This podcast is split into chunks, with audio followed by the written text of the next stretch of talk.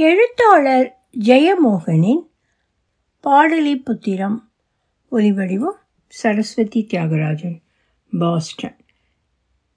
கிமு நானூற்றி தொன்னூற்றி மூன்றில் சிரேனிக வம்சத்தைச் சார்ந்தவனாகிய அஜாத சத்ரு தன் தந்தையும் மகத மன்னனுமாகிய பிம்பிசாரனை கைது செய்து சிறையிலிட்டான். பிம்பிசாரன் அந்தப்புறத்தில் நாயகியரில் ஒருத்தியை கூடியபடி இருந்த நேரம். திட்டமிட்டிருந்தபடி அஜாத சத்ரு தன் வீரர்களுடன் நுழைந்தான். மஞ்சத்தில் நிர்வாணமாக இருந்த பிம்பிசாரனை அப்படியே தூக்கி கைகளை பின்னால் முறுக்கி அவன் உத்தரியத்தினாலேயே கட்டி வீரர்களிடம் ஒப்படைத்தான். போகத்தின் தாளத்தில் சுயமிழந்து விட்டிருந்த மன்னன் காலடி யோசனைகளை கேட்க சற்று பிந்தி விட்டிருந்தான். தூரத்தில் உடைகளுடன் கழட்டி வைக்கப்பட்டிருந்த உடைவாளை எடுக்க முடியவில்லை. அந்த நாயகி அங்கேயே வெட்டி சாய்க்கப்பட்டாள். பிம்பிசாரன் அந்த புறத்தில் நீண்ட புறச்சுற்றுப்பாதை வழியாக இட்டு செல்லப்பட்டான். அது கூதிர் காலம். கல்லாலான அரண்மனை சுவர்களும் தரையும் குளிர்ந்து விரைத்திருந்தன. உள்ளிழுத்த மூச்சு காற்று மார்புக்குள் உறைந்து பனிக்கட்டியாகி மெல்ல உருகி நரம்புகள் வழியாக பரவி உடலெங்கும் நிறைவதை பிம்பிசாரன் உணர்ந்தான். பிடரியும் மார்பும் சிலிர்த்து உடல் குலுங்கிக் கொண்டிருந்தான். விரைப்படங்காத ஆண்குறி காற்றில் துழவி தவித்தது. அந்த புறத்தின் படிகளில் இறங்கி சுரங்கப்பாதையின் வாசலை அடைந்ததும் பிம்பிசாரன் திரும்பி பார்த்தான். ஒளி ஈரம் போல மின்னிய இலைகளை மெல்ல அசைத்தபடி நந்தவனத்து மரங்களும் சாம்பல் நிறத்தில் மெல்லிய ஒளியுடன் விரிந்திருந்த வானமும் அரண்மனை கோபுர முகடுகளின் ஆழ்ந்த மௌனமும் அவனை ஒரு கணம் பரவசப்படுத்தின. அம்மகிழ்ச்சியை வினோதமாக உணர்ந்து அவனே திடுக்கிட்டான். ஆழ்ந்த பெருமூச்சுடன் படி இறங்கினான். சுரங்கத்தின் உள்ளிருந்து சத்தமின்றி படியேறி பாய்ந்து வந்த குளிர்காற்று அவன் தோலை வளைத்து இறுக்கி மார்பில் தன் அங்கங்களை பொருத்தி கொண்டது. பிம்பிசாரன் மனம் வழியாக எண்ணற்ற புணர்ச்சி ஞாபகங்கள் பாய்ந்து சென்றன. நடுங்க வைக்கும் குளிர்த்ததுமும் அந்த அணைப்பு அவனை உத்வேகம் கொள்ளச் செய்தது. அஞ்சவும் வைத்தது. கொண்ட மிருகத்தின் உடலை கிழித்து புசிக்கும் புலியின் பாவனை அவனுக்கு புணர்ச்சியின் போது கூடுவதுண்டு. எதிர் உடல் ஒரு தடை. உடைக்க வேண்டியது வெல்ல வேண்டியது. பின் சுயதிப்தியுடன் வாளை எடுத்தபடி வானை பார்ப்பது மிகவும் பிடிக்கும் அவனுக்கு. நீ பிம்பிசாரன் என அது விரிந்திருக்கும் நிலவின் அவன் அந்த புறம் வருவதில்லை. லதா மண்டபத்தில் முழு தனிமையில் இருப்பதை விரும்பினான். மகத மன்னர்கள் அனைவருமே முழு நிலவில் தனிமையை நாடுபவர்களாகவே இருந்திருக்கின்றனர். குளிர்காற்றின் வயிற்றுக்குள் நுழைந்த தன் உறுப்பில் வாழ்க்கையின் உச்சகட்ட துடிப்பை உணர்ந்தான். ஆனால் மனம் அச்சம் தாங்காமல் பின்வாங்கும்படி கூறியது.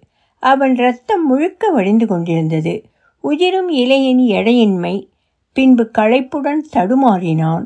அவன் நரம்புகள் புடைத்து நீளமாக மாறின. உடல் வெளுத்து பழுத்தது.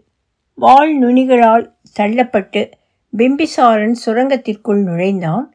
நரைத்த தாடி பறக்க கட்டப்படாத தலைமையில் பிடரியில் புரண்டு அலையடிக்க தள்ளாடி நடந்தான். அவன் முன் அஜாத சத்துருவின் பாதங்கள் வலுவாக மண்ணை மிதித்து நகர்ந்தன. இருட்டு மனமாகவும் தொடு உணர்வாகவும் நிசப்தமாகவும் மாறி மனதை நிறைத்தது. காவலர்கள் ஒலியாக மாறினார்கள் பின்பு கரைந்து மறைந்தார்கள். பிறகு எதுவும் ஊடுருவாத தனிமையில் பிம்பிசாரன் நடந்து கொண்டிருந்தான். பாதையெங்கும் கால்களை விரைக்கச் செய்யும் ஈரம் நிறைந்திருந்தது. இருளுக்கு கண் பழகிய போது சுரங்கச் சுவர்கள் கசிந்து கொண்டிருப்பதை கண்டான். அவை மெல்ல சுருங்கி விரிந்தபடி இருந்தன. அது இரத்தம் சிறிய நீரோடையாக மாறி அது அவன் கால்களை பற்றி கொண்டது. சுவர் வளைவுகளை மோதி கிடுகிழுத்தபடி விலகிச் சென்றது. எங்கோ வெகு ஆழத்தில் பேருரியுடன் அருவியாக விழுந்து கொண்டிருந்தது. தன் கால்களை இடறிய ஆட்டுக்குட்டிகளை பற்றி அப்போது பிம்பிசாரன் எண்ணினான். கனிந்த கண்களுடன் மார்போடு அணைத்த ஆட்டுக்குட்டியுடன் தன் யாகசாலைக்கு வந்த சாக்கிய முனியை கனவில் காண்பது போல் அவ்வளவு அருகே கண்டான். அவன் உடலின் மெல்லிய வெம்மையை கூட அக்கடும் குளிரில் உணர முடிந்தது. பவளம் போல சிவந்து யாகசாலை மையத்தில் இருந்த பலிபீடம் அதைச் சுற்றி தலை துண்டிக்கப்பட்ட வெள்ளாடுகளின் கால்கள் உதைத்து புழுதியில் எழுதிய புரியாத லிபிகளை இப்போது படிக்க முடிவதை அறிந்தான். புத்தர் புன்னகை புரிந்தார். அவன் அவரை நோக்கி பாய்ந்து செல்ல விரும்பினான். ஆனால் ஓட்டம் அவன் பாதங்களை கரைத்து விட்டிருந்தது. உருகும் பனி பொம்மை போல மிதந்து சென்று கொண்டிருந்தான். புத்தரின் கரம் படு விழி சொக்கி இருந்த ஆட்டுக்குட்டியின் உடலின் வெண்மை மட்டும் ஒரு ஒளிப்புள்ளியாக கண்களுக்கு மிஞ்சி இருந்தது. பின்பு அதுவும் மறைய இருட்டி எஞ்சியது.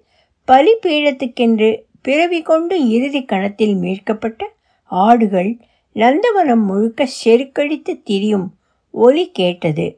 குழம்புகள் பட்டு சருகுகள் நெறிந்தன வாழ்வின் நோக்கத்தையே இழந்துவிட்ட அவை ரத்தம் கனக்கும் உடலை என்ன செய்வது என்று தெரியாமல் தவித்தன. மண்டை ஓடுகள் உடையும்படி பரஸ்பரம் மோதிக்கொண்டன வழியும் இரத்தத்திலே வெறிகொண்டு மேலும் மேலும் மோதின. மரண உருமல்கள் எதிரொலித்து சுரங்கம் ரீங்காரித்தது. பிம்பிசாரன் இருட்டின் முடிவற்ற ஆழத்தை ஒவ்வொரு கணமும் உணர்ந்தான். அஜாத சத்ருவின் முடிசூட்டு விழாவிலும் வானவர் மலர் மாறி சொரிந்தனர். அவன் தன் தந்தையின் தேவியரை துரத்திவிட்டு அந்த புறத்தை தன் தேவியரால் நிரப்பினான். ஆனால் கூடலின் போது எப்போதும் கவசத்துடனும் வாளுடனும் இருந்தான்.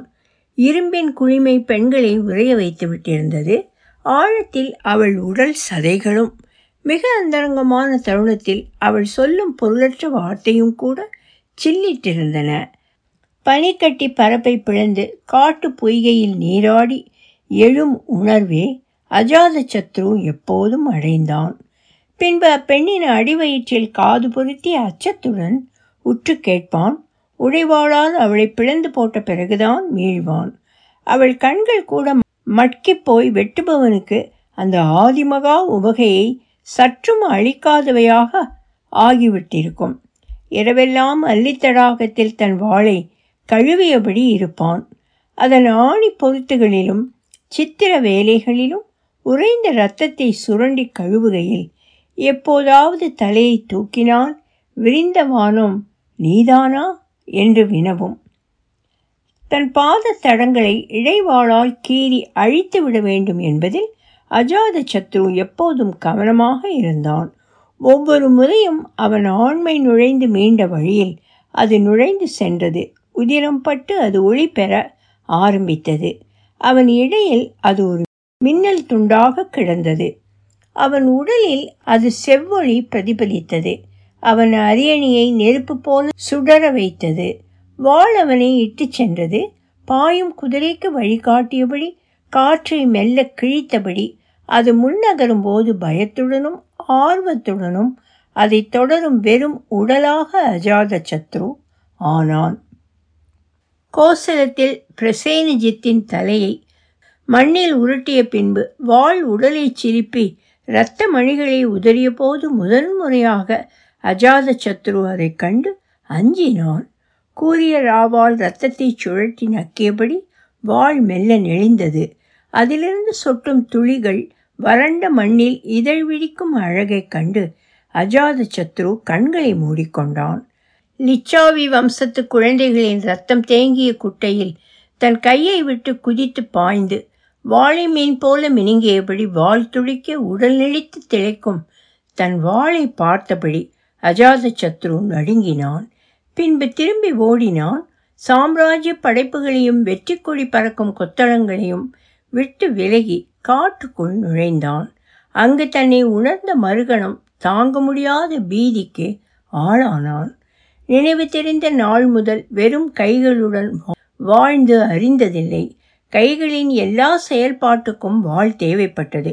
ஆபாசமான சதை தொங்கலாக தன் தோள்களின் மீது கனத்த கரங்களை பார்த்து அஜாத சத்ரு அழுதான்.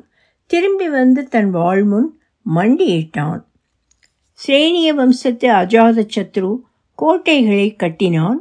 ராஜ கிருக நகரை வளைத்து அவன் கட்டிய பாடலி காமம் என்ற மாபெரும் மதில் அதற்குள் மௌனத்தை நிரப்பியது. பல்லாயிரம் தொண்டைகளோ முரசுகளோ கிழிக்க முடியாத மௌனம். அதன் நடுவே தன் அரண்மனை உப்பரிகையில் வாளுடன் அஜாத சத்ரு தனித்திருந்தான். நிறம் பழுத்து முதிர்ந்த வாள் அவன் மடிமீதிருந்து தவிழ்ந்து தோளில் ஊந்து ஏறியது. சோம்பலுடன் சறுக்கி முதுகை வளைத்தது. அந்த நிலவில் அஜாத சத்ரு எரிந்து கொண்டிருந்தான். இரும்பு கவசத்தின் உள்ளே அவன் தசைகள் உருகி கொண்டிருந்தன. புரண்டு புரண்டு படுத்த பின் விழிக்காலையில் தன் மீது பரவிய தூக்கத்தின் ஆழத்திலும் அந்நில ஒளியே நிரம்பியிருப்பதை அஜாத சத்ரு கண்டான். இதமான தென்றலில் அவன் உடலில் வெம்மை அவிந்தது. மனம் இனம் புரியாத உவகையிலும் எதிர்பார்ப்பிலும் தவிக்க அவன் ஒரு வாசல் முன் நின்றிருந்தான். நரைத்த தாடி வழியாக கண்ணீர் மௌனமாக கொட்டி கொண்டிருந்தது. கதவு ஓசையின்றி திறந்தது. ஒளிரும் சிறு வாளுடன் அங்கே நின்றிருந்த பொன்னுடலை அஜாத சத்துரு பரவசத்தால் விம்மியபடி பார்த்தான். அது வாழில்ல தாழைப்பூ மடல் என்று கண்டான். தன்னை கைது செய்து கூட்டிச் செல்லும் அப்பிஞ்சு பாதங்களை எக்களிப்புடன் பின்தொடர்ந்தான். மலர் உதிர்வது போன்று அப்பாதங்கள் அழுந்தி சென்ற மண் மீது தன் கால்களை வைக்கும் போதெல்லாம் உடல் புல்லரிக்க நடுங்கினான். சிறு தொந்தி ததும்ப மெல்லிய தோள்கள் குழைய தள்ளாடும் நடை அவனை இட்டுச் சென்றது. நீரின் ஒளி பிரதிபலிப்பு அலையடிக்கும் சுவர்கள் கொண்ட குகைப்பாதையில் நடந்தான். சுவர்கள் நெகிழ்ந்து வழியும் ஈரம் உடலை தழுவி குளிர்விதி குளிர்வித்தது எல்லா பாரங்களையும் இழந்து காற்றில் மலரிதழ் போல் சென்று கொண்டிருந்தான். பதறிய குரலில் ஏதோ புலம்பியபடி அஜாத சத்ரு விழித்து கொண்டான். அந்த புறத்து அறைகள் வழியாக ஓடினான். தன் மகனை தனக்கு காட்டும்படி கெஞ்சினான். பெண்முகங்கள் எல்லாம் சதை பதுமைகளாக மாறின. சுவர்கள் உறைந்திருந்தன. அம்மௌனத்தை தாங்க முடியாமல் என் மகன் என் மகன் என்று அழுதான் கச்சுவர் நெகிழ்ந்த வழியினூடே வந்து முதிய தாதி அஞ்சிய முகத்துடன் தன் மகனை அவனிடம் காட்டினாள். போதையின் கணமொன்றில் தவறிவிட்டிருந்தவள் விழித்து கொண்டு சுருண்டு எழுந்து தலை தூக்கியது. அவன் அதை தன் வலக்கையால் பற்றினான். அவன் கையை சுற்றி இறுக்கி துடித்தது. அழுக்கு துணிச்சுருளின் உள்ளே சிறு பாதங்கள் கட்டை விரல் நெளிய உதைத்தன. அஜாத சத்ரு குனிந்த அந்த முகத்தை பார்த்தான். உதயபத்தன் சிரித்தான். என்றோ மறந்த இனிய கனவு ஒன்று மீண்டது போல அஜாத சத்ரு மனமுருகினான். உதயபத்தன் மீது கண்ணீர் துளிகள் உதிர்ந்தன. வள் அஜாத சத்ருவை முறுக்கியது. அதன் எடை அவன் கால்களை மடங்க வைத்தது. அவன் தசைகளும் நரம்புகளும் தெரித்தன அவன் அதை உருவி தன் மகனின் முஷ்டி சுருண்ட சிறு கைகளில் வைத்தான். காந்தல் மலர் போல அது அங்கிருந்தது. அதன் கீழ் தன் தலையை காட்டியபடி அஜாத சத்ரு மண்டியிட்டான்.